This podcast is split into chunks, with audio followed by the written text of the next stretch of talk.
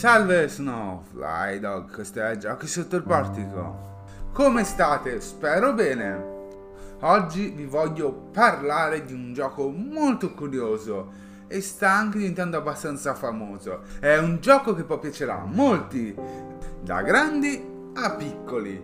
Comunque secondo me è perfetto per serate fra amici. Basta perderci in chiacchiere. Di che gioco parlo? Parlo di Villaniums portato in Italia da Ravensburgers. In questo gioco sarete i cattivi dei, dei film Disney, quindi Malefica, eh, Capitano Uncino o anche persino il Re Giovanni, il Re Fasullo d'Inghilterra. Il motivo perché ho, ho dato 4 stelle al regolamento è perché il regolamento è abbastanza facile da capire in sé, però ogni cattivo, quindi ogni eroe in questo caso, ha i suoi obiettivi, il suo modo di essere giocato, un mazzo di carte con le sue azioni, i suoi alleati, le sue magie, tutti i suoi effetti e per finire un mazzo eroi. In questo caso viene chiamato mazzo fato, dove ci sono le carte degli antagonisti degli antagonisti dei film della Disney. Parliamo del materiale adesso, ho dato 5 stelle, grazie anche alla qualità del materiale, dalle pedine che sono veramente belle, dai vari segnalini, e da anche le carte che ho citato anche prima che sono molto scritte bene e capibili, e le planche che c'è scritto l'obiettivo, eh, le varie eh, zone che ogni cattivo può andare, perché ogni cattivo ha la sua plancia eh, personale dove eh, puoi, muo- puoi, muoverlo e fare i, vari obiettivi per portarlo alla vittoria. Una cosa che non ho detto è che ogni luogo nella plancia del vostro cattivo, in questo caso, ha proprio i suoi effetti che possono essere bloccati da un altro giocatore con una determinata carta fato.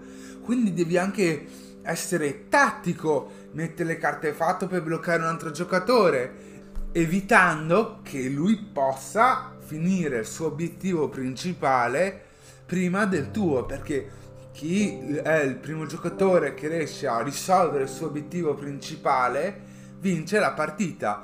Quindi bloccando eh, con le carte fatto un altro giocatore eviti che lui fi- vinca prima di te.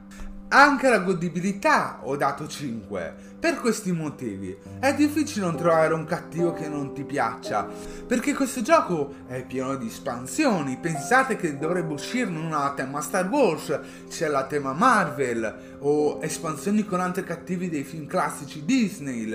E dato che ogni cattivo ha il suo obiettivo, le sue regole, il suo mazzo di carte, tutte queste cose, il gioco è sempre diverso da e sempre nuovo ogni partita perché vorrei provare un determinato cattivo. Hai questo cattivo che ti piace ma anche questo quindi lo cambi.